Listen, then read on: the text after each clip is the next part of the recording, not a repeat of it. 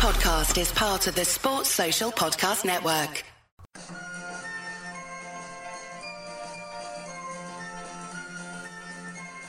The Unholy Trinity Podcast. Three blues, three opinions, one Everton podcast. Welcome to episode 32 of the Unholy Trinity podcast, where this week we'll be looking back at the encouraging display at Old Trafford. Luca Digne, Everton's main corner taker, may have gone off, but uh, Leighton Baines can deliver a pretty mean one too. Oh, and it's gone in off Victor Lindelof. We'll be discussing the latest on the manager front, Speculation continues about the management position. How much are you being sort of kept in the loop as to what's going on? I don't know the negotiations, what's happening behind the scenes. Obviously, I've been told to take this game, and that's what I'm doing. I've, I've been asked to take the game, so uh, obviously I've, I've jumped at that.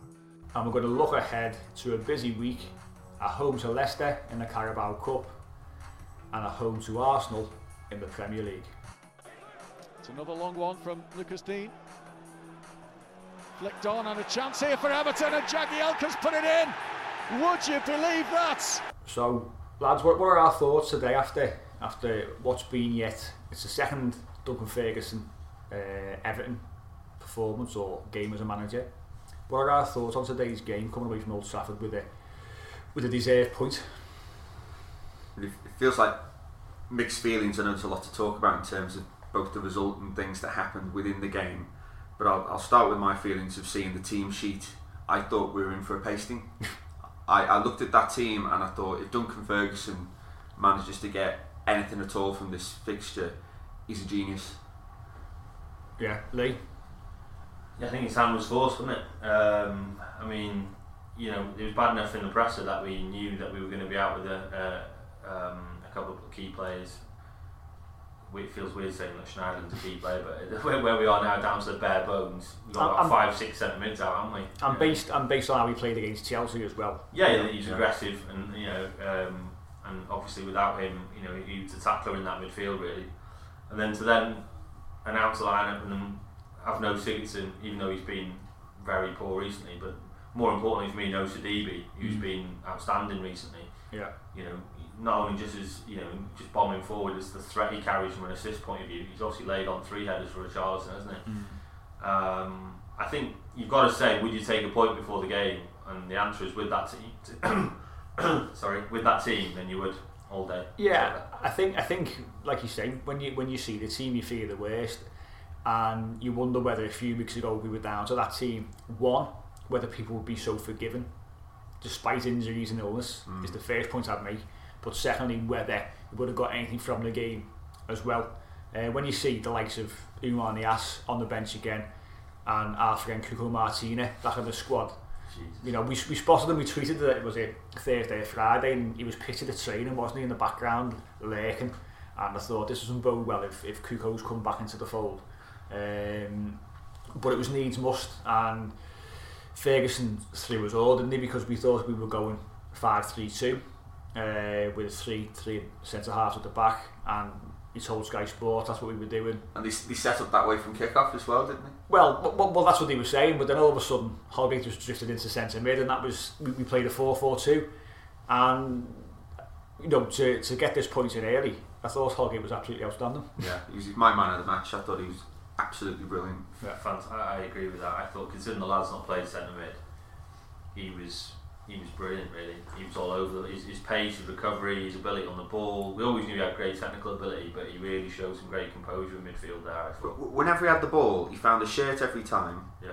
He went forward, and he was really brave, wasn't he, with his Yeah. play? You know, some of the passes he played, it wasn't short side to side or keeping it safe. He was really brave on the ball. The thing with Holgate is, and now you know what I've I've questioned Holgate um, in the past as a centre half and whether he can make it as a as a top level centre half, and I think for for the majority of games he's played in this season, he's done very well. And we said last week against Chelsea, he was he was the better of the two centre halves, and he was the leader uh, at the back. I think I think today to come in, play centre mid for the first time at Old Trafford, 75 75,000 uh, people in there, Sky Sports cameras there. It shows a level one of maturity, but also two of self confidence in his own his own ability to be able to go there at Old Trafford and take the ball by the horns. His, his midfield partner Tom Davies got booked very very early, so he, he's had to mind the midfield there for me. I, I thought he was absolutely exceptional, and I know Calvert Lewin got man the match um, on on Sky, the, the Premier League, and on the Everton uh, Everton fans voted for him on Twitter. Uh, but Holgate for me, absolutely superstar, absolute superstar today. Look, confidence wise, I don't think that's ever been an issue for him. He's a conf- self confident lad, almost guilty of overconfidence sometimes because obviously he gets himself in shapes he shouldn't do. Um, but when you look at him as, as you know as an out and out footballer, you'd actually probably think, you know what, he probably could play centre mid, and he showed it today because obviously you know you've got to be technically decent to play centre midfield. It's a completely different role to right back or centre back where he's played before. We had three shots on target and he had two of them. Yeah, yeah. We had that one here, didn't he? Where it's right down De Gea's throat, but he was um, he was in the round, wasn't he? He was pushing, he was pushing forward. He was trying to influence play higher up the pitch, especially first half. Um, but But his use of the ball was really good, like Pete said. Yeah. You know, I mean, he didn't just like you know, like, like you know, crab it every five minutes. He, when he got it, he was actually really very good with it. You know, he, he used it really well. He, he was progressive with it. Um, and you know, like I said, would you take a point before the game with that team? Hundred percent. It's just a bit gutting that you know, with 10, 15 to go, you know, you don't want to say it's a soft goal, but it's, it's one of those goals that could have easily been prevented, wasn't it? Near post through his legs. It's one of those, but well, let's just let's just go. said they were coming into it at that point. We were hanging on, our legs had gone a little bit, hadn't they? Well, I mean, let, let's obviously we mentioned the, the, the starting eleven and the bench, and obviously the injuries and, and Ill- illness that we've that we've had throughout the squad. And I tweeted earlier on that you can talk about Bournemouth all you want and their injury woes and what have you. Ours, is, ours uh, has been and is much worse. You know, we, we've lost key players. Well, in key list the positions. players who are out in a minute, like key players. Okay, so so currently off the top of my head, Yeah. Andre Gomes, Yeah. uh, Gbamin, Yeah. Walcott, Snarglin, Luca Digne's gone off today, and he was a doubt. Obviously, Bernard's been out. Bernard's been out long term. Yeah, Yamini's been in and out of the side. Yeah. Delph. Seamus Coleman, Delph. Fabian Delph is out. G- Yeah, Gbamin. You meant yeah, said Gabama Yeah, twice. Twice. Twice. is, that, is that good? Brother. But the, but the, the, that's a that's a That's massive about ten players, players. and the key five of those are centre mid. Yeah, and, and, then, and then you're So missing. You're and then you're missing six and seven at centre mid. But you're missing through illness today. Gylfi Sigurdsson and Sidibe. So, so there, there's a full probably 11 players that were missing almost um, from today's game. And they could arguably be starting week in, week out. So losing Luca Digne and for Leighton Baines to then come on after, say, 15, 20 minutes. Yet again, I thought Leighton Baines was exceptional. I, I expect nothing less from Leighton Baines. As, as, yeah, well, yeah, yeah. But he, he's, he's, Leighton Baines is one of those, isn't he? He cannot play for two years and he'll come into the side and he'll do, he'll do Yeah, a he's, job he's a pro and he keeps Yeah, he's fantastic, good yeah. He keeps himself very. I was worried. To be honest, I, you know, less worried about him, more worried about Coleman coming in. To be honest, because Coleman Coleman played well. You know, he showed legs, Yeah. um, and he hasn't played. When was the last time he actually played a game? You know, from Mm. the start. I think Sidibe's been in that team now Well, for a while, yeah. five, six weeks. something Well, like for a. So- while.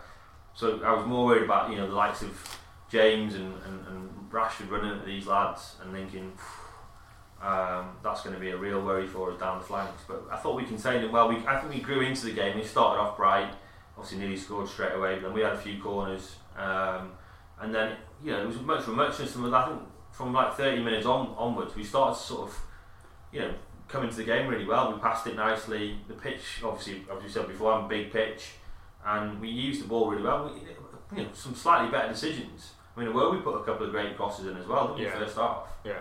Um, you know, we probably could have got another. Um, so, you know, it's, it's just one of those. And you saw the composure today, De Bruyne, who's obviously an outstanding footballer. And if we just had that little bit of composure uh, in the final third, we probably could have actually punished them a bit more than we did. But I, I think, as, as we said, we come away with it with a point, and we're, and we're fairly fairly pleased with that.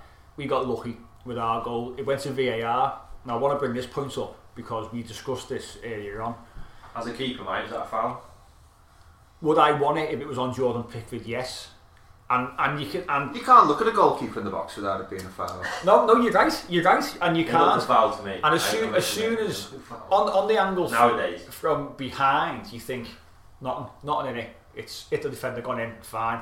You look at it from the other way from where the ball's come from, and his arms in his face. His arms in his face. There's not much in it, and, and I, I hate all this this protection of goalkeepers. I really do. I think that it's, it was it's weak soft. from De Gea, wasn't it? It what the, the, De Gea has gone up there. it back. You, you, you, hear him shout, keep it. It's audible. You hear him shout it, but he then, as you say, Lee, he then turns his back in uh-huh. mid-air. Wants nothing to do with the ball, and it's almost the, It's the like contact. he a free kick, wasn't he? The contact from Calvert Lewin has not affected that goal. Well, that's for it. That, that, that's it. It's minimal. It's two people challenging for the ball, and I think the body language of the United players tells They you. weren't tells screaming. you They weren't screaming for everything. it, you know. But if, but if that's on Jordan Pickford, I want a free kick. That's all I'm saying. If So that it was Martin Atkinson and Stockley Park, then to not goal. Yeah, I think I think we've got away with one there. To be honest, I think we have Uh, the way the way VAR has gone as well. Once I saw that that replay from that angle, I thought, yeah, we're going to lose that goal.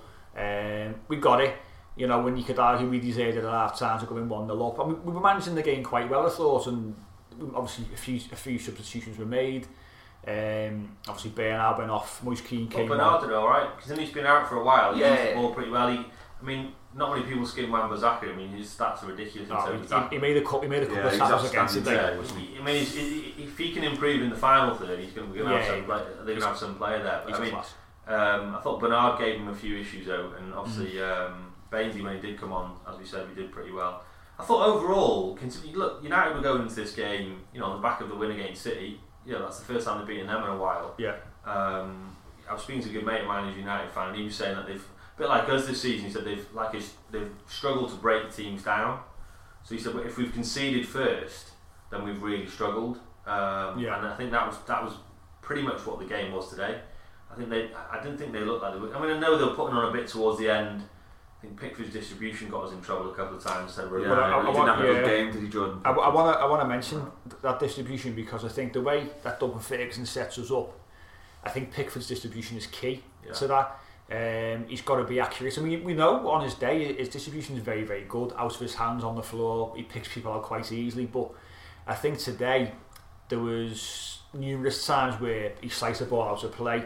And when you got Calvert Lewin, who who wins so much in the air, players can read and they can feed off that. Know he's going to win it. There's, there's one there's one in the first half where he's come from nowhere and literally glided in the air and won this flick on. I don't know how, how he got up there. We, we saw this last season with Calvert Lewin. Um, you've got to if, Ferguson obviously if- has got us playing a certain way. It's so important that Pickford plays his part, and I think there was times today that his distribution was poor. He got involved with the crowd a little bit, you know, where he was smirking and laughing because they'd given him a little bit of uh, of stick. He fumbled the ball at one point, nearly went out was it to Lingard. There's a couple where he didn't come. as Yeah, well. early on Yeah. when he, sh- he should have come. If he comes, he gets to it. That one in the first half when he played the ball through. Luca Digne's saying, "Come," and, and he started and he went back. If he goes all the way, he gets that ball. And there was a shot in the second half which he's palmed right back into the danger zone, and they they hit it and pinged Lim- He, he Lingard in made a couple look difficult, didn't he? The, the, Yeah. people. There was a few uh, free, free kicks, and Rashford had a couple of shots where you, you could just get the sense that he fancied his chances against Pickford. Pickford Well, seemed yeah. to make, eh, not saying easy work, but standard goalkeeper work look a lot more difficult and awkward than it was. Well, he sees him uh, England training, doesn't he? So he knows obviously what Pickford's all about. I think Pickford has just erred on the side of caution with those Rashford shots. The ball is moving, don't get me wrong. when Yeah, he can hit a good ball. He can, and it does. The way Rashford hits it, it's like like Ronaldo, isn't it? The way it's swerving, it going one way then the next, and he, was getting like one hand, so it wasn't. He picked for like a, a strong palm and palming it away, and you think, why aren't you catching it? But oh, I, I'll give him the benefit of the doubt there, but I don't think it was his best game.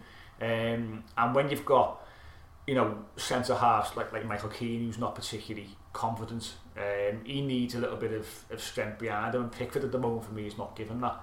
Um, and you know, on his day he's fantastic, Jordan Pickford, but we know he can sift mentally, and I think that's we saw the derby was um, conversing with fans behind the goal, and you know he can blame maybe for a couple of the goals in the derby. I think he's going through one of his one of his spells. You spells. just have to at look. I hate to say it. You just have to look at someone like Alisson when he plays for, uh, for, for Liverpool. I mean, he makes ordinary goalkeeping goalkeeping look easy, doesn't he? Yeah, And that and that's what keeper for me. A good keeper should do that. It's You know, different though, I'm not just saying well. it because it, I mean? because it's the Reds. I've not been that impressed with Alice- Alisson. I think he's made quite a few fumbles and mistakes, especially last season. I yeah, don't but he, think he, he's all he, that. they're a different team when he's you know when he's in the, when he's in the team. You see it when the other lad plays, like the ex West Ham lad. Um, I think it's different though, when, when, you, when you're in a side who's at the top of the table and you're not facing as many shots as, say, Jordan Pickford is facing, it, it's a different kind of thing for a goalkeeper because you, you're not involved in the game heavily at all. You know, Alisson quite a lot of the time, Ederson's the same. they're getting the ball off the centre halves, the, the wing backs and what, and they're having loads of time because teams aren't pressing them to try and win the ball off them. It's different when it's it's You, us. you saw what Liverpool were like when they had bloody, uh, you know, um, Mignolet. Mignolet in nets, wasn't it? You know what I mean? So it has completely transformed their defence, hasn't it? So I'm not saying he's not a better keeper than Mignolet, but like like, like Pete No, said, but I just think that's what Pickford needs to think about. Look, don't get involved, son. You're a talented keeper. Just stop, you know, stop having a little party games and all that with the crowd. Just get on with it, do Mm. your job, and just make things look easy. That, that's that's all they need to do. I mean, his, his distribution at times, like I was saying before, did get us in trouble. Didn't relieve the pressure. Put us straight back under. yeah. Um, and you know, it was just frustrating to concede the goal because I thought we might have done enough to see it out. But you know, take the point. We're going into obviously a cup game in the week. Um, the worry for me going into the cup game on Wednesday is is, is the likes of Digne and things like that. Um, it really concerns me that the injuries we've got going into that game now. I know Leicester had a bad result, but I don't know what you think, Pete. I think it's just a bit we're down to the bare bones here, aren't we? I was going to say, I think a really interesting call from Ferguson was to play the high line because I think when we saw the sort of the, the centre back pairing of Keane and Mina, you would have expected us to sit a lot deeper. And I Yeah. think first sort of 10 15 minutes when they pinged a couple of balls in between Yeah, the, full, the full back and the centre half, I think we all feared the worst. But actually, it turned out to be quite a shrewd call by Ferguson because I think if we sit deep, it's harder to break when we get the ball, and also we're more open then to those sort of little balls in behind. United then can play crosses. I think we would have got broken down. So I, I, I think. You have to be brave, don't you? Well, I know he's only been in charge for two games as caretaker, but I think actually Ferguson's a lot more shrewd tactically than people give him credit for. I think people see the 4 4 2 hmm. and just assume it's, you know, oh, the, the, the big dunk factor. He's gone in the, the dressing room and shouted at them all and got them all up for the game.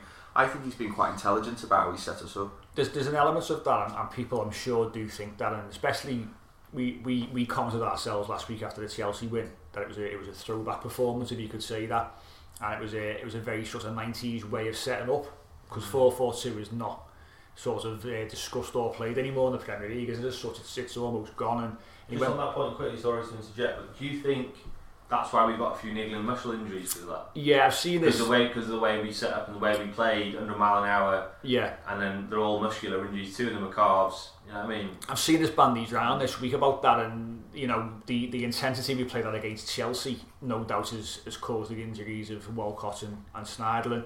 Both Um, both calves, aren't they? Yeah, but then but then you question. I've seen this as well. People are questioning the fitness of the players and whether because we played such a different way under Marco Silva, we, we weren't set up to play with that kind of intensity. Whether because they're not used to it, um, they, they've had a few obviously little breakdowns with certain players. Obviously, we've seen Luca Digne as well with his groin now, um, and the players aren't quite as fit as maybe they need to be or Ferguson expects them to be in this system, and that brings us nicely on to certain Moise Kean because Moise Kean came on um, about the 70th minute, didn't he, for, for Bernard? And he was he went on up, up top first of all in the two, and then when we conceded the goal, he went out uh, wide right, and we you know we all saw what happened after 88 minutes when Prince Oumar Niasse appeared from nowhere, and he was he got brought on, and and the number that went up was Moise Kean, and there was no one more bamboozled by it than Moise Kean himself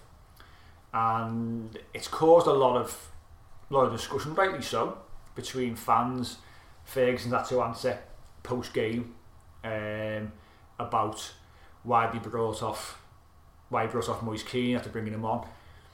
And the, the first response that Ferguson gave was that um, he wanted to waste a little bit of time, so he brought on another forward. I didn't particularly go for that. But what I would say is he's not going to call Moise Kean live on television, firstly. Since then, he's been interviewed by Radio Merseyside Match of the Day and people like that, and he said he didn't think that Moise Kean was up with the pace of the game, was what he said first. And also, he, he wanted to waste a little bit of time. Now, I've got no issue, and I'll, I'll bring I'll bring the Syrian in a second, but I'll, I've got no issue in him taking him back off. I was I was a bit puzzled when he did it, but what I will say is this: when he took him off and he ignored him, I've got an issue with that, and that's because Duncan Ferguson, as a player, and he's shown as a manager, he's an emotional man. He wants Everton to win or get punched at all costs. As a manager, what you've got to do is you've got to be tact- tactically aware, which he's proven early days, but he's proven to be tactically aware. but you've also got to have this human element and understand you're dealing with players of different ages, of different nationalities, from different backgrounds. And for me, you've got to put on a bit of a show there. When he comes off, put your arm around him, get in his ear, and say, "Listen, it's not worked out. We'll we'll talk about it. You know, we'll talk about it after the game. Go and sit on the bench because Moise, Moise Kean has walked. He's been embarrassed. I use that word. He has been embarrassed. But Moise Kean's then walked right down the touchline in front of 75,000 people and walked down the tunnel. It could have been handled a lot better than it was. But it's, it's interesting you say that because I think if it's not at Old Trafford, if it's not happening in the sort of way that it is for Duncan Ferguson, that he's been brought in as caretaker manager when you know Marco Silva's at the sack. You know, if we're if we're two or three nil up at home, I think Moise Kean stays on the pitch, and I think it's handled differently. I, I think I agree with you. I think the emotion of the occasion has got the better of Ferguson, and I think he's lost his rag and has hauled him off. Um, and maybe it's come from more of the Duncan Ferguson as a player than Duncan Ferguson as a an emerging coach or manager. What, what are your thoughts on that, Lee? I, I don't think he handled it very well at all. I don't think he did. Um, I think uh, he obviously wasn't following his instructions, so you Ferguson was worried that you know um, we were going to concede because of it. One thing I would say, he's asked Moise to play down the right hand side and give protection, obviously for for the fullbacks as well, and then try and break when we can. I thought he did that in patches. Um, but it's not as if we were literally, you know, Luke Shaw was putting 30 crosses in in the last five minutes when we were hanging on at the Alamo. We weren't, were we? If anything, we looked like we might get the goal ourselves. Um, I just don't think he needs to embarrass a lad doing that. And look, it's different if they got a goal and it's because it would have been his fault. Then there would have, you know, potentially been questions asked. But you know, if that had been Silva, that would have took him off there, you know, uh, brought him on and took him off the amount of stick that Silva's got for not playing him enough games. Can you imagine what it would have been like? So I think he's embarrassed the lad. You know, his career at Everton so far is probably nothing like he would have imagined in his own head. He's barely had a kick. He hasn't scored for us.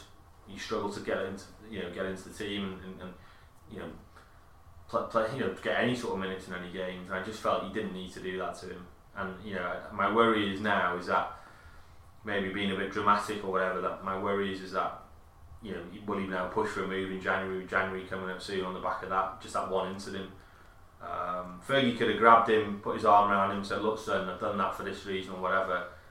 Uh, there might have been a language barrier. Not many people can understand Fergie or whatever. Anyway, Although we, we don't know what's going to happen after, after the game or what did happen after the game, do we? What's been said or how it's been handled? Well, F- Ferguson But was from asked. what we saw, it didn't look good, did it? No, It and, didn't and. Fer- Ferguson was asked post game uh, by a match of the day about the incidents, and I think it was Guy Mowbray said to me, "You're going to now speak to have you spoken to Moise Kean about this the situation and, and explain to him why you did what you did?" And he said, "So yeah," I said, "But I will do when I see him." And it was a little Quite bit, dismissive. Yeah. in my opinion, yeah. Now I love Duncan Ferguson. I love what he did as a player. Um, I love the emotion he shows. Um, there was a good, a real good clip, and, I, and I'll I'll retweet this before this this goes out anyway. But of Andy Gray uh, on beIN Sport, and he, the they asked him, and I think it was Reset and Darren Anderton was on the show, and Ferguson got a lot of stick about what's what's happened today. Um, What did he say about? Uh, basically said that he was wrong he has embarrassed Andy kid. Gray said that. Yeah, yeah, and Andy Gray's a big backer of Douglas Ferguson. Them, they know each other and, and what have you. Um, and they are concerned. And Andy Gray said he thinks now we've, we've lost the kid with that. With what's happened today, we've lost the But kid. I, I, I think we could have done. Um, Yeah. I think I think what, what what I would like to think will happen is is Marcel Brands, who again this clip is resurfaced when he was saying to Moise Kean's mum, "We look after your son" when he signed, and you see what's happened here against United, and I'm sure that Marcel Brands may will step in here and have a word with Moise Keane about this. Um, they feel on beIN Sport that Duncan Ferguson now may have failed his interview, so to speak, and the game against Manchester United in terms of what how that played out at the end and what he did could cost him the opportunity of keeping this job, whether it be for six months, whatever it might be. They've now cost his, his long term future almost as an Everton manager has potentially gone. I mean, possibly, but I mean, look how divisive his decision is. And maybe if you go off the fan reaction, it's really 50-50, isn't it? A lot of fans are saying, you know, you know, he's not accepting any crap, and it's the same standard for every player, and that's how it should be. And Mm-hmm. good on Big Dunk. And the other fifty percent of fans, I think, are, are saying similar things to you and Lee. You know, as it, what will be the impact on Moise Kean, and look, we've got to manage a young player in a better way. Mm. But I think it could tell us a lot about the character of Moise Kean. You know, who, Mm. who knows? He could, you know, he could bounce back from this, or He's a, he's a 19 year old kid though. He's struggled already. You know, we've now had a change of manager. You know, he's already been linked with moves back to Italy. Unless we get someone like Ancelotti, and we'll come on to this in a second. he, he's nineteen, but he's also a professional footballer. I know, but who's- who's- these, are you know- millennial kids, man. These, these, are like. Ah, no, No, no, no, I, I disagree. I, I think you've got to handle certain, certain people in certain ways. Certain people respond to things. You're right. You might you might turn around and show show people, but you know you don't embarrass a kid like that. You didn't need to do that. You didn't need to bring him off. Bring him on for 18 minutes and take him off again with like five minutes to go. You didn't, you didn't need to do that really for me. Um, I- I- and I- I agree, didn't it need to do like the bit where he looks the other way and spits on the floor. Well- you could have easily grabbed him and said, "Look, go sit down, son. This is why I've done it." But Ar- arguably it could have been handled better, but you know, it it's not necessarily a, a, a catastrophe, is it? It could still be, you know, handled differently behind the scenes, and it could still come out in a positive way. We don't know. We don't Time know. will tell. Let, let's let's see. Obviously, how it plays out. Um, it'll He's be old school Fergie, isn't he? He He's old is, school, and the way he reacted, like turning away like that, as if like, like to say, look, he, he, he's, I mean- he's he's handled it as if he was still a player, yeah, and that's that's the best way to look at it. Whereas he's still part of an eleven, he's on the pitch, and you know we you show little or no concern, and he's got to in modern football. Modern, it's not the same as it was in the nineties, and it's just not. And whether players are different. players are different, and- and we've got to take into account the the human elements. That's what it is now. It's not a case of we've got, you know, um, sides which are solely made up of British players who may be used to this style of management or or what have you. We've got we've got kids and players from all over the world coming to play in the Premier League, and you've, you've got to take that into account when you're dealing with that kind of situation. so maybe, yeah, maybe there's something about man management. I know I'm not Moise Kean, but I'll say now I'd respond to that. Mm. If I got hauled off in that way, I know how I, how I'd respond. I'd want Would to you be, have walked down the steps like he did after you'd been embarrassed into the yeah, I, I, I'd be good. You would have. But I'd be Would you back. have gone off in a huff like that? But I'd be back in training trying to prove a point. Yeah, no, no, and I can understand that. You're right, but I, I probably would have walked down the steps because you've basically been embarrassed. You've been embarrassed in front of 75,000 people there, arguably one of the biggest stadiums in football and world football, and you've been told to come off after coming on for like 15, 20 minutes. Like, I mean, Listen, I, I got dropped by my dad when I was uh, playing for his team as a kid. I never played for him again. So that's maybe I'm most keen. Might be with, might be with this situation. I'm still speaking to him. Just about, yeah, just about. Um, but we don't know. Let, let's let's see how it plays out. But as Andy Gray and, and uh, colleagues have said today, maybe this is a situation which is potentially cost Duncan Ferguson the chance of getting the Everton manager's job, and that's what we're going to come on to next. After this, now people are going to love this. We're going to introduce this this musical interlude, which we, we listened to this last week, and you lads loved it by the Toffee Rappers. Hey mate, can I look after your car?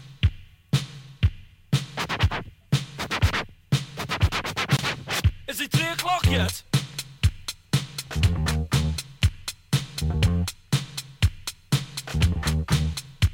We're gonna stick it!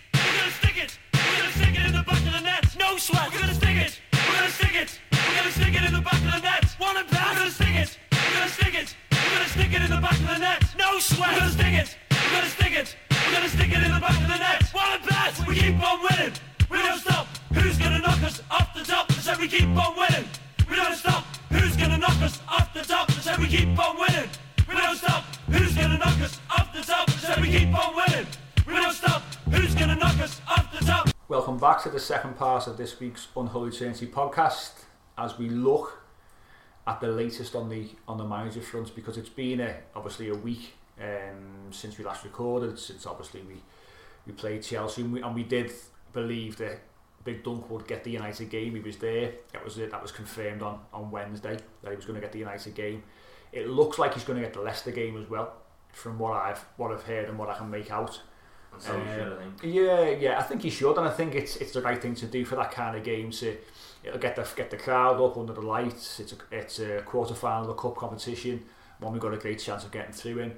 Um, but the latest in terms of who's going to come in outside of Duncan Ferguson is the, the the main two this week, or the front two, have been Ancelotti and, and David Moyes. They're the two names which I keep on hearing. And one we've heard late this week, who Everton seems to be making a bit of a move for, is Mikel Arteta. So they're, they're the, the three, aren't they, as such? Um, what's what's everyone's thought? Because Ancelotti wasn't particularly mentioned last weekend, was he? Um, obviously, sacked sacked by Napoli, yeah, sacked by Napoli after winning the Champions League. Uh, they brought in Gattuso. There's talk that Ancelotti signed up with a, an agency um, in London to, to manage his next his next managerial move. What are your thoughts on that? Because we, we did we mentioned them briefly last week in regards to the fact that both you and Pete were, were all for Ancelotti. I was sort of on the fence a little bit and didn't think he'd, he'd fit Everton. But You what, what, it. what you- I think I think David Moyes is probably as far as possible away from my thought at this moment in time as next Everton manager. But in terms of Ancelotti, what, what are you thinking now in terms of whether we can get him, whether you still want him? Well, sorry, Pete, do you want to go? I was just going to say, I'm, I'm quite surprised by how heavily we've been linked with him. Yeah, and I think if, if I think that's obviously escalated since he got uh, dismissed, Hmm. um, and the reasons behind that is, is, is obviously uh, was documented in Italy, wasn't it, as being like a bit of a strange move. He's also been a bit maybe the, the president there is a bit he's a bit, bit of a mad guy, isn't he? Um, they brought Gattuso in, so they'll get on well. Um, but no, I think it's obviously escalated since then. If Lost, we- didn't he? Did you see? yeah, they did. Yeah, Yeah. they did. Yeah. Yeah. Um, and I've seen that's the first game I think they've won in six or seven games in the, in, in the Champions League. But he's got them through to, to the um, the knockout, and they came second last year to obviously a v- very strong Juve side that seem to walk it every year. And it's Carlo Ancelotti, like you know, he's, he's arguably one of the best managers of the last twenty years. The worry is is if he does come in, does he fit the project? Um, the teams he's notoriously taken over, uh, obviously the famous Milan team, which was a fantastic side that he was there for quite a while. Ever since that Milan team, he's, he's only been at every club, what maximum sort of two years, uh, including Chelsea when he had obviously success there. So he knows the Premier League, but he's 60 now. Um, if we can get him and he's available, I'd say just do everything we can to get him because I think he will stabilise the club. I think he's a tactical um, genius as well. He showed that with the games against Liverpool as well, home and away in the Champions League. But um, I'm swaying more towards Arteta now, just purely because of you know the fact we could potentially have him as a long-term manager rather than just a two-year fix. See, I, I just find that so surprising from you two lads because he's not managed. Well, now that Ten Target, it Ajax, he was number two to Guardiola at Bayern, and look what he's done with Ajax since he I know, but the, but the, know the, the Dutch league and the Premier League are, are Yeah, worlds look at Ajax, apart. they got to the semi-finals of the Champions League. I know, but highest stage. look, no, no disrespect to, to the guy, but I could do a good job at Ajax. you can get to the semi-finals with Ajax, couldn't? You mean? Hey, give me. Well, Tadic in the side who was playing the Southampton. point, the point I'm making, the gulf between Ajax and the rest of the Dutch league is like poles apart. They're like two different leagues. Whereas you know, Mikel Arteta coming to Everton, you know, fair enough. He spent a long time at the club and he's still well liked, and he's got this big reputation um, as a you know promising coach. But he's not managed. He's not been a manager, and I just think it's a massive gamble for him to come in at, at, Everton, where you know, particularly where we are in the league um, and how competitive the league is. I think it would be a big, big chance. but if you list down the credentials, yeah, he's not managed as one. But if you list down the credentials, he, he knows the club inside out. He was one of our best players of our generation. He's a very, very promising coach. Sport, spoken very high, highly of by the Man City players, as well as obviously Pep himself. Um, Arsenal have been heavily linked with him. He's one of the favourites to the Arsenal job, a club of that stature, and he was nowhere near the same player there as he was Okay, for us. so here's, here's a question for you both. When he was interviewed by Arsenal before they took on uh, Emery, why didn't he get the job? Because Emery, at the end of the day, they thought, well, look at his credentials. He's won three Euro- Europa leagues, and everywhere Emery had been before the Arsenal job, he'd had a strong CV. So he was probably just picked him for that reason. He, he, at, at that time as well, he, you know, we're talking 18 months ago when Emery was brought in. Um, and Arteta in those 18 months has, I'm sure, learned a hell of a lot under Pep Guardiola. I think the thing with Arteta for me, if we're looking at the two front runners at the moment for me, and the odds don't suggest this, but for, in my opinion, Ancelotti is one, and Arteta the other one. And the difference between the two, Ancelotti is a name, so Ancelotti will bring a lot of attention on the club. I think is is probably one of the, the positives. He's worked with some of the best players that ever have, have played the game. Another positive. You'll probably get 18 months from him and be in the same situation. He, he's a name for a reason. He's, he's pretty much won everything in club football. Yeah, but whether whether or not he could adapt his managerial style to suit a side who are on the well on the up or trying to be on the up and, and Well, decimated squad. And it's Yeah. a Frankenstein squad Well, from we'll take, managers. we'll take, we'll just take take the injuries out of the equation. If we just look at the names on that we've got at the moment uh, within our squad, we've got some quality there. We really have. We're not we're not a side who, who we're fighting in the, at the top of the table. We're not going for the league title. We're not even pushing top four. I mean, we want to be. That's what we want to be. Can Ancelotti get us there? I doubt it. Would it be good for some players? Yeah. It, Moise Kean, you know, if you said to Moise Kean tomorrow, listen, Ancelotti's coming in on Tuesday. I'm sure Moise Kean, he'll have no issue then. That's fine, great. I'm, I'll be hanging around. I'm not sure whether, for the long term side of things, Ancelotti is your man. If he does come, I'll back him all the way. Of course I would. Of course I would. He's, he's, got pedigree, isn't he? Course, yeah. when you think Ancelotti, you think pedigree. You know, he would probably get into. He, he would be able to manage with any team in, in, in, in the Premiership. He will attract players because of who he is. He'll attract names. Uh, we'll have Milik as well, by the way, from there, and we'll have a couple of other lads as well. But um, no, on that on that basis, I think he's you know, if we can get him and he is available and he wants to go straight back into management, then you've got to go do everything you can to get him. Um, I think he will stabilise the club, as I said. He is known for being very good tactically. Um, it's just whether it's this classic will he fit, um, will he fit right now what we need. You know, he's essentially taken over a team that's on what in the bottom five, bottom six. He's never done that really before. Mm. He's always taken over really strong squads with chances of winning titles. Um, so he could come in and stabilise it. That's why I'd, you'd hope he'd come in, get us into on the verge of Champions League in a couple of years, or certainly Europa League, and then maybe bring someone else in after that. But he was a manager before he went to uh, to Milan, wasn't he? Was, He's at Parma. was he wasn't Parma? Yeah. So you know, So so that was, they were his first managerial appointments, though, weren't they? And he was at Milan for Sure, what, but, he, 10 but he's learned his trade. It's not like he's, you know, he played for Milan and then took the, the, the manager's job at Milan, had instant success, and then has only gone to, you know, sort of like so-called champions. And But he was a legend at Milan, and also as a player, fantastic player. And then he's gone on, obviously, club he's- that he loves and made them into what they he's had to earn they his stripes, though, hasn't he, to get the Milan job? Oh yeah, of course, yeah. I And think- and I think yeah, though- yeah, I'm not. Dis- I'm not saying look, he's not a bad option. He's a bloody good option. But I'm just thinking of it now. If Mikel came in and got a tune out of those players, I think Mikel would certainly get a lot more grace from the fans than his predecessors have. Well, ba- but based on what, though? Well, based on the fact that he was the player, what, what he was for us as a player, he would though, wouldn't he? Because if he went on, if he went on a bad run, like like Solskjaer has at United, the reason Solskjaer is still there is because of what he was at United. Agree. Listen, listen, I'm not saying it's the same, but I think it's a good example. For a long, long time, lots of Liverpool fans told me about what a, an, an amazing coach Sammy Lee was. And Sammy Lee, not Sam Allardyce, it was Sammy Lee who had achieved all this great stuff at Bolton. And it was Sammy Lee who was, you know, a huge influence on Liverpool in the dressing room. Now, whenever he's had coaching jobs, he's bombed. I'm not, and I'm not saying it's the same for Arteta, but I just think reputation is a flaky thing. Eh, potentially, but I think you, you've got you've got to look at what the club are trying to do, and we've been saying for a long time now about this, this famous word identity. What i- what is Everton's identity? Our identity for me is what it was in the 80s, what it was in the 90s, in terms of its aggression, it's playing with an intensity, it's showing passion, it's showing heart, and we lost it. We've lost it up until when Ferguson's come in last week. We've lost it. We've shown signs of recovery, and it does- doesn't mean that you've got to play 90s football. This means that you just show that you want to play for the football club, which in the modern game quite often you don't see. But that's what that's that, that's basic for me, and that's that's what Everton Football Club is all about. It's about playing with heart and playing with passion.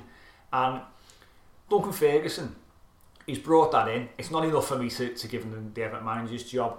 Uh, I think he's done well. He's got a tune out of the players. He, he commands respect and he commands commitment.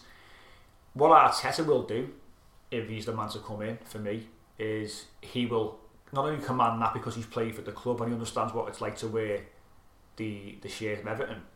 He's also got a little bit of class about him, hasn't he? He's learned from the best in, in Guardiola. Now, like you say, Pete, it's a it's a gamble. Of course, it's a gamble. He's never managed before in his life. But managers nowadays, they're very very different beings to what they were. So when you appointed a manager back in the day, in the nineties or what have you, back back in the day for me anyway, it was a lot different, wasn't it? They, they had to do everything. Nowadays, your as your coach, isn't he? They're called head coach for a reason. The transfer side of things is, is done by your director of football, which is the model that we've got. So a coach in Mikel Arteta, a head coach, comes in and does exactly what he says on the tin. He surrounds himself with the right people, and whether that is Duncan Ferguson, whether that is potentially a Tim Cahill, I don't know. I, I, I don't know who we would bring in if that was the case.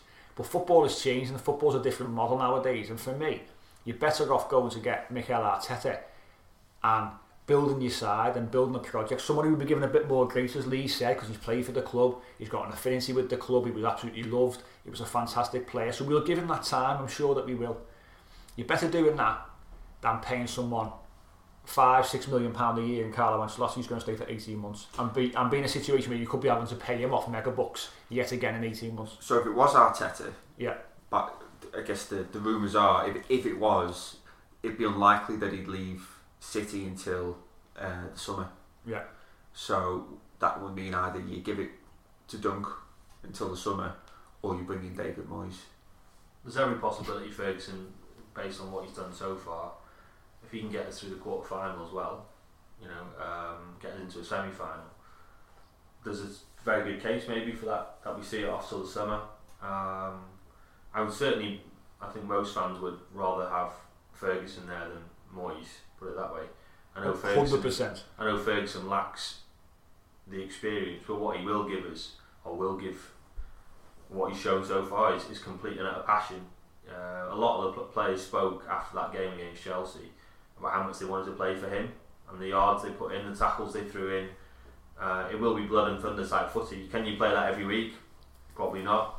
But you know, once we start getting bodies back in the team, I think he would do enough to keep us in the league, which is at the moment what the priority is, isn't it? Um, you know, um, I mean, good if we could have nicked that win today and made it even better for us. That would have put us closer to the top ten um, than we are, but we still got a point. But uh, that could well be the case. Pete. We don't know. Do we? You know, the, the, the thing is, it won't go away though. Is the Moyes links, and, and, and he's the favourite as it stands now again. So you know, the bookies aren't normally wrong. I know that I know it can tweak a lot, obviously the Pereira thing and everything else, but I just think there's every chance Moyes could come into the summer. He's been the one that hasn't shifted, exactly. isn't he, in terms of He's the odds. he's been in the, the, the top two really since the post was made. It's gone quiet though. I mean, when we're recording now, I know the Um, Echo said his chances were fading in there. that was like the back Yeah. end of the week. What well, Yeah. I think Thursday or Friday, and and that was music to my ears when I when I saw that. But I don't think he comes in. I really don't. There was there was footage again today when Machia guys at Old Trafford and everyone was shouting, "Don't be getting Moyes in, don't be getting Moyes in, effing Moyes this and and Moshiri's not stupid. As much as I'm sure Kenwright wouldn't mind bringing Moyes in, he's not stupid.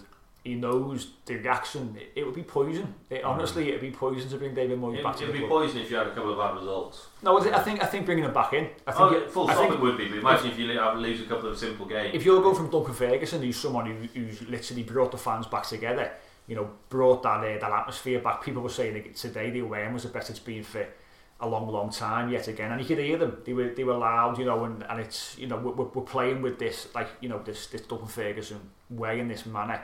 If you're going to go from that to then bringing in someone who's such a divisive figure in David Moyes, you, you're just going to lose the fans again for me. And you, and you and people will walk away. I've seen people have said it. They won't go to the game if he's there, and I believe it. I really do. It's like bringing Allardyce back in for me, and it's it sounds really strange to make that comparison.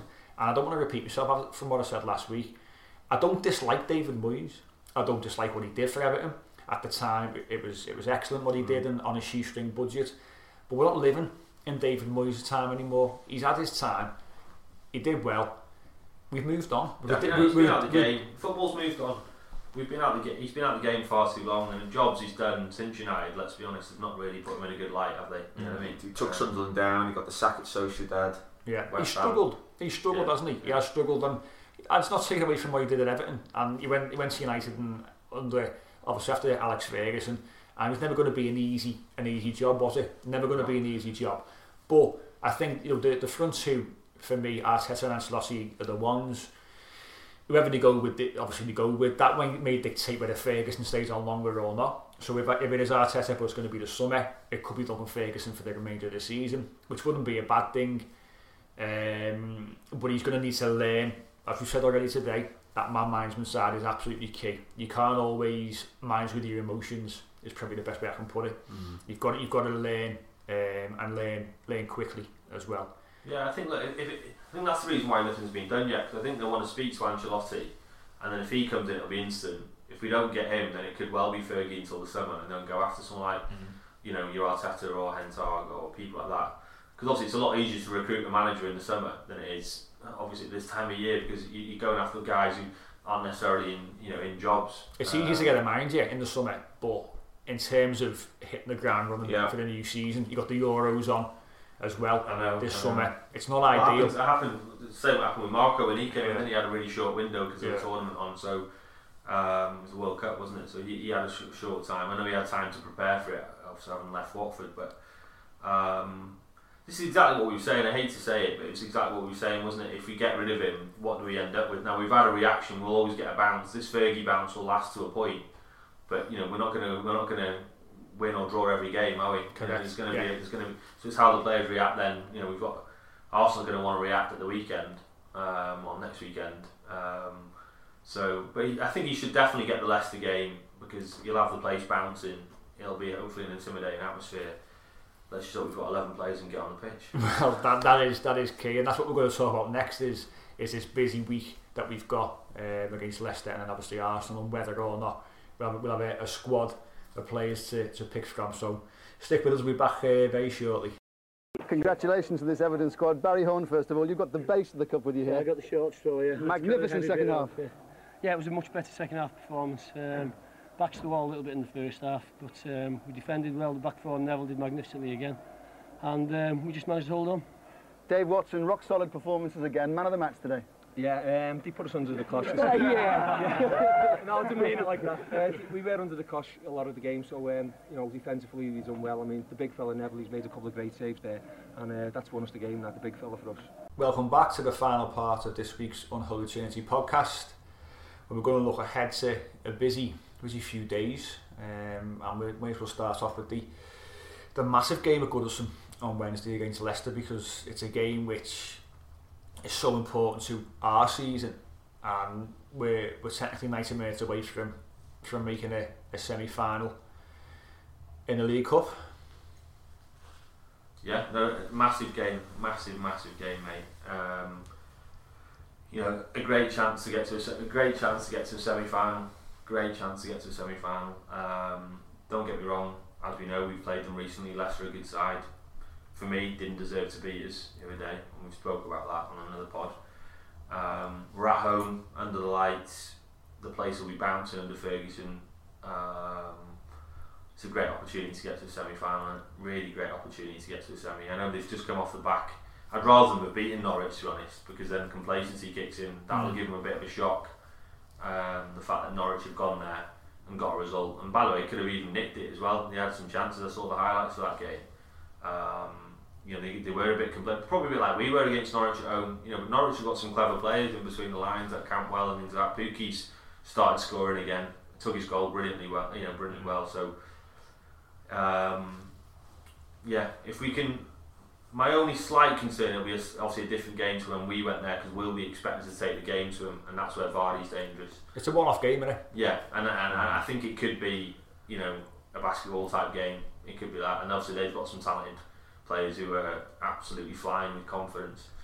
Um, if we can put some sort of side out that's going to cause them problems, then you know we've got a great chance to get through. be interesting how they line up against us in terms of how strong they try and go for the lineup, um, and whether they prioritise the league at the weekend. Well, I think he'll go full blown out. I think, he I, I will. think he will now. I was, I was thinking to myself about this. especially when you're so far behind Liverpool already. Yeah, they, they have made uh, changes in this competition throughout the, the first couple of rounds you've been involved in, but I do think Cummins and Goodison in the quarter final, one step away from obviously a, a, major semi final, and a good chance to win a trophy for, for both sides.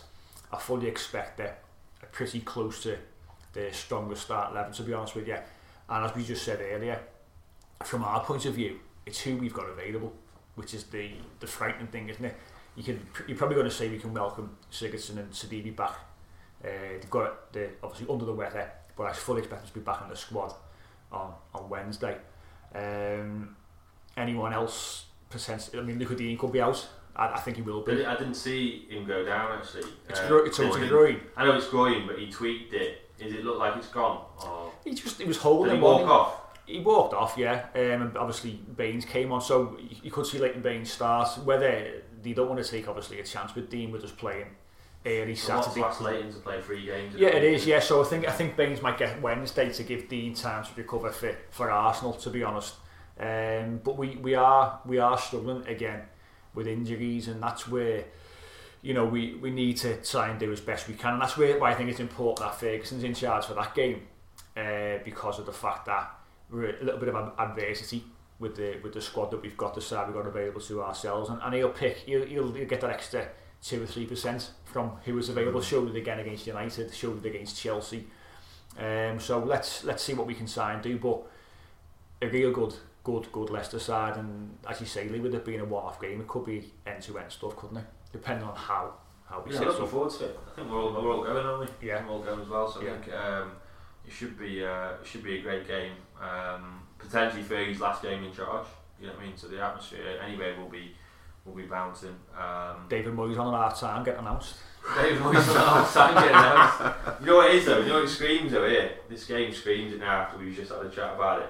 You know it's just going to be a last minute winner for Moise Kean, don't you?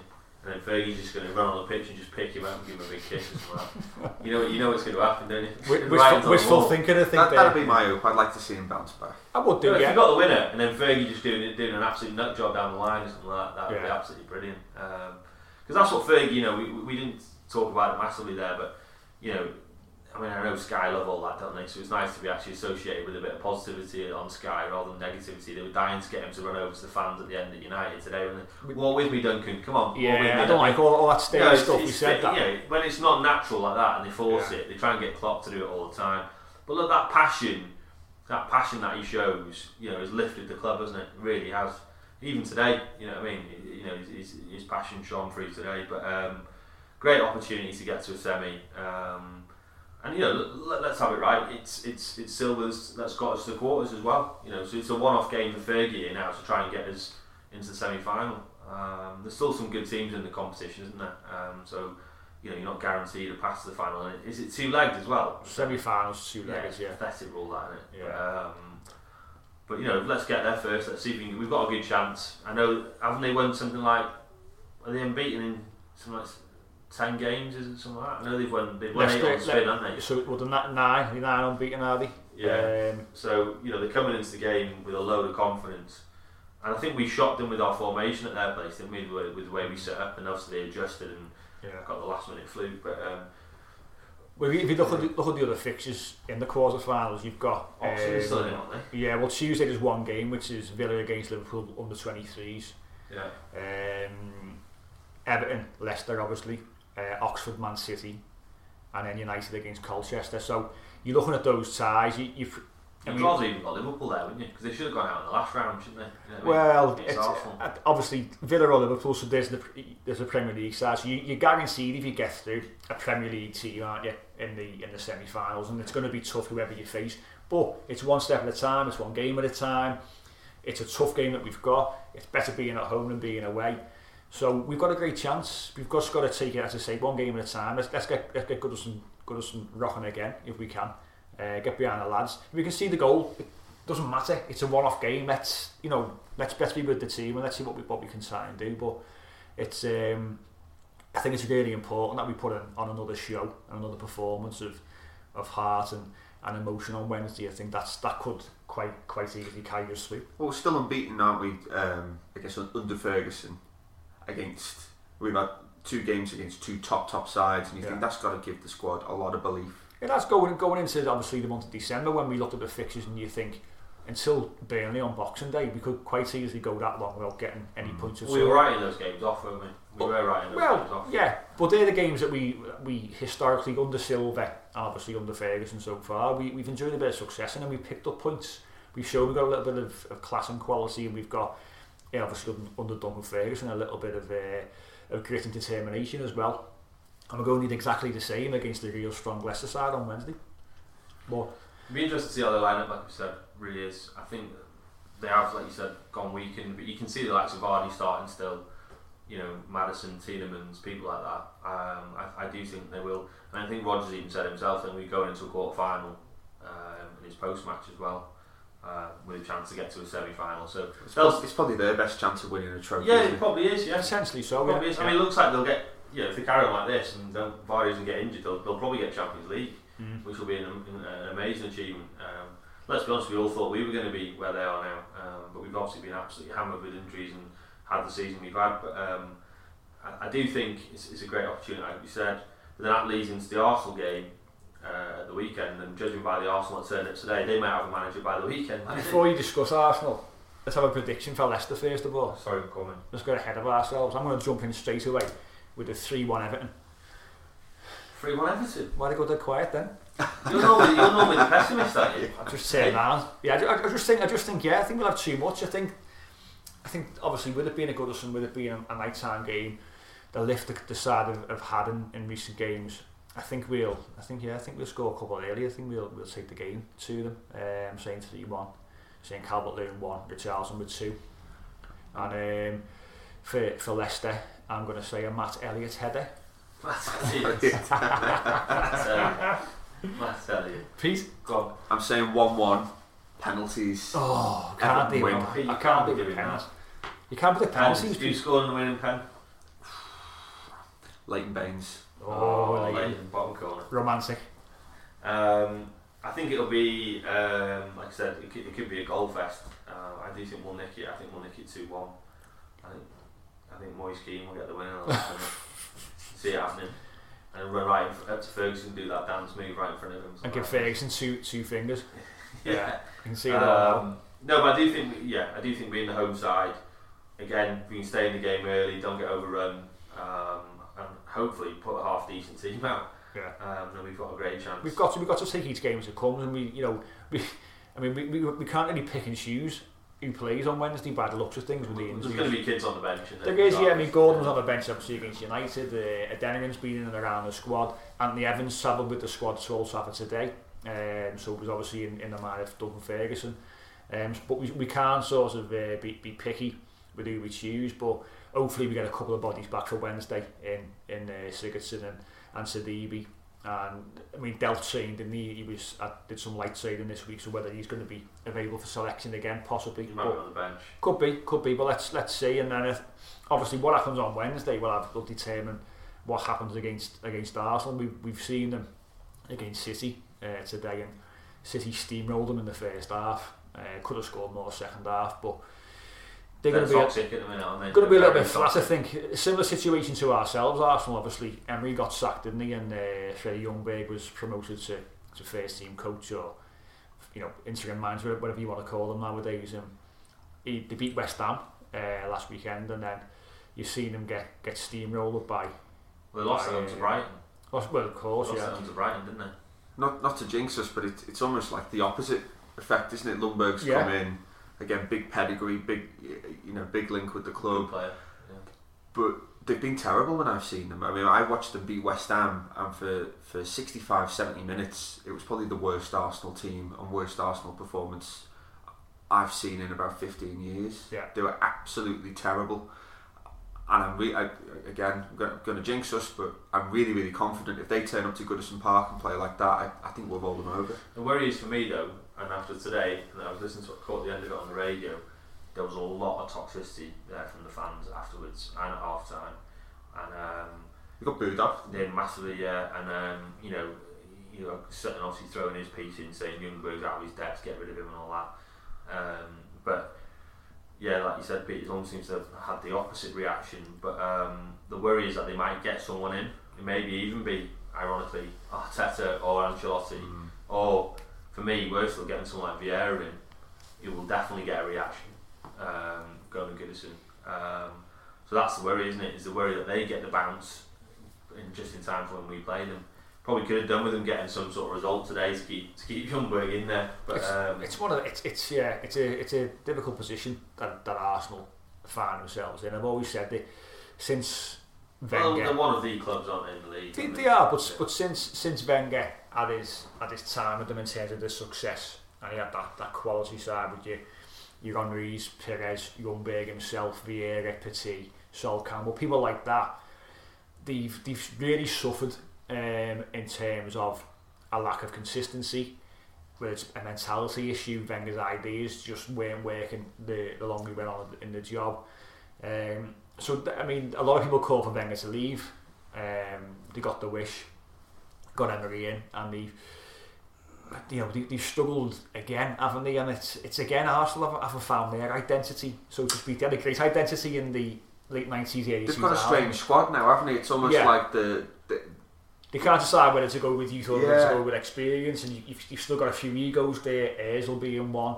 Aubameyang's a bit of an ego. Lacazette was sitting there sulking on the bench today, and you know, you, it's a strange mix at Arsenal, and you know, once once if there's one bad apple in the camp, it can bring the whole side down. As you said, Lee, it was, it was quite toxic with the fans, and they're very much like that, aren't they, at Arsenal? The fans, they, Well, they've had success recently, haven't they? I say recently in the last sort of. well, they you won, know, they won the FA last- Cups, haven't they? They got to Yeah, the yeah, European yeah, final. still, and, yeah, exactly. And you know, as bad as they got under Wenger, look at them now. Be careful what you wish for, isn't it? You know I mean, so I do think. Uh, by the way, you mentioned Lacazette there. Just go all out for him in January. Just throw fifty million quid bid in there. You know, I mean, I would if we could. Well, we, we, we um, keep on saying Arsenal. What he'd do for us as a team if we had someone like him. Arsenal under Emery uh, were Everton under Silva with two world class strikers. I think Yeah. That's what we've said, Yeah. said that before. And I mean, Aubameyang starts week in week out. Lacazette again on I the can bench. see Aubameyang going in January. Potentially, yeah, potentially. It all depends, I think, what their next step is in terms of managerial appointments, and that, that's what will uh, decide on certain fates of certain players. because Hazel just keeps on signing massive, massively long contracts for like 300 grand a week. So no one's going to buy him unless it's Hazel, are they? But um, I don't know. It's it's going to be it, regardless of what Arsenal we do face. It's always a difficult game. Last year, last season, we won with a, a Jagielka header 1-0, could have scored probably 3 or 4. We had a, a fantastic performance yeah, from everyone that day. I was, yeah, yeah, yeah, I was brilliant. there. And, you know, we, we were on a, on a, we're going through a good period of, uh, of games at that particular time. We're on the up. At the moment. We've got a little bit of a lift with Duncan Ferguson coming in. We, who knows, we could have a new manager floating down by Wednesday ourselves. He could be, he could be out at half time. Um, who that is will probably decide what the mood is on the day and at the ground. But it's definitely, it's definitely a winnable game. Out of all of these fixtures against these top sides, that was one game I looked at and thought that's winnable. Yeah. Even under in the in the form that we were in, that was winnable. Is it Burnley after that? No, it was- we got we got what what day are we on? Yeah, Arsenal side. Yeah, Arsenal. then Burnley at So- home. yeah, for, for Christmas is only around the corner, isn't it? Yeah, Yeah. so it's Arsenal, then Burnley, then then Newcastle, isn't it? Yeah. Um, so it's definitely a winnable game for me, and if Ljungberg is still there, I'm sure they'll be feeling uh, the effects of, of some poor performances recently, and it's a game that we can nearly we can go on and win by two or three for me. Depends on who's in charge. Is that your prediction? Winning by two or three. Yeah. Uh, I'm going to put like a, a little bit of a asterisk by that, and if David Moyes is, is there, we'll win by two or three. So that's my little asterisk. But I do I do think I think we'll win two 0 Yeah, I think. It depends on whether they get a new manager. I think, like I said, I mean, that you know, you saw the reaction we've had from that.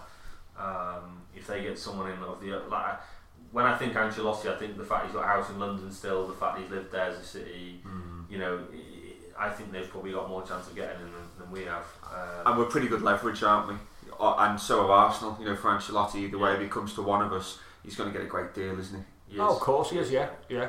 Yes, But and the deal he got with Napoli was an interesting one actually because they didn't get any payoff, did they? no, Um, which is obviously rare nowadays for managers. They tend to fail and then get paid twenty million. and we're all we're all in for that, aren't we? yeah, we love that. The amount of money we Um, spent on payoffs for managers in um, the recent times. But it'll be interesting, like you said, if you know, if predictions wise for me, I, I, I think I agree with you, Mike. I think you know, if providing they don't have that sort of new manager bounce, I think we can we can certainly turn them over at home. I think it could be a very similar game to last season. Although we had a much stronger team on the pitch last season, I do think we'd have to see much for them. Even if we just, you know, show more fight and everything else, we could probably just beat them that way, really. Yeah, So I, I think um, I think it'd be I think it'd be two two one maybe three one. I think they'll get a goal because they've got good strikers. Pete, For Arsenal? No two one three one for us. I think No, they'll get okay. a goal. Yeah. I didn't know whether you were asking. Oh, sorry. Yeah, yeah. Ma- Your well, prediction. look, it got, it got very confusing there for a minute because one minute we're talking about Christmas, then Mike said we're going to beat Burnley 2 or 3 nil. And then No, you I said- say Burnley no. My, my, my prediction was Arsenal. This is Arsenal. Uh, My prediction was two or three nil against Arsenal. But what I said was if David Moyes is in charge for the Arsenal game, then I'm putting my asterisks against it and it won't, won't be two or three nil because it brings the field goal factor right down. So I was solely focused on Arsenal there, Pete. You're, you're too busy watching the darts on the telly. Here. You're, you're, you're drifting. You're drifting. It's here. mulled wine here. Yeah, really darts and thinking about the sports So, personality. what's here. it, mate? We, we do Arsenal 1 0 for me. Yeah. Um, yeah. I, yeah, I, I, I just think I think there'll be goals in it. I think we'll, yeah. I just think the positivity is just going to roll over, and if the if the the, the right managerial appointment is made, I think we'll have more clarity in terms of the manager. At that point, there was talk on the echo that the they hope to appoint the manager by the week coming up this week. Okay. Um, so whether that is, as we've said, Duncan Ferguson for six months, whether that is David Moyes, Ancelotti, Arteta, we, we should know. We should know over the course this week, and that will then play into how things go um, against against Arsenal. Because I say big dump will get Wednesday, um, but I think the weekend could be could be a different story. But let's see, big week, important week. Hopefully, we can come out to the week with, with two really, really, really important wins, and look, look forward to the, to the Carabao Cup semi-final and on the up in the league. So lads, great show. Enjoyed it again. Thanks for listening. We'll be back after the Arsenal game next weekend where we'll we'll look over Arsenal, look over Leicester, talk about the manager no doubt again and, and who's who's coming into the club, talk about Moise Keane and what happened with Moise Keane. So it's could be going to be a busy show next week and we're also going to be looking ahead to to Boxing Day and talking to our uh, our favourite Christmas songs as well. So something to look forward to, so we'll catch you then.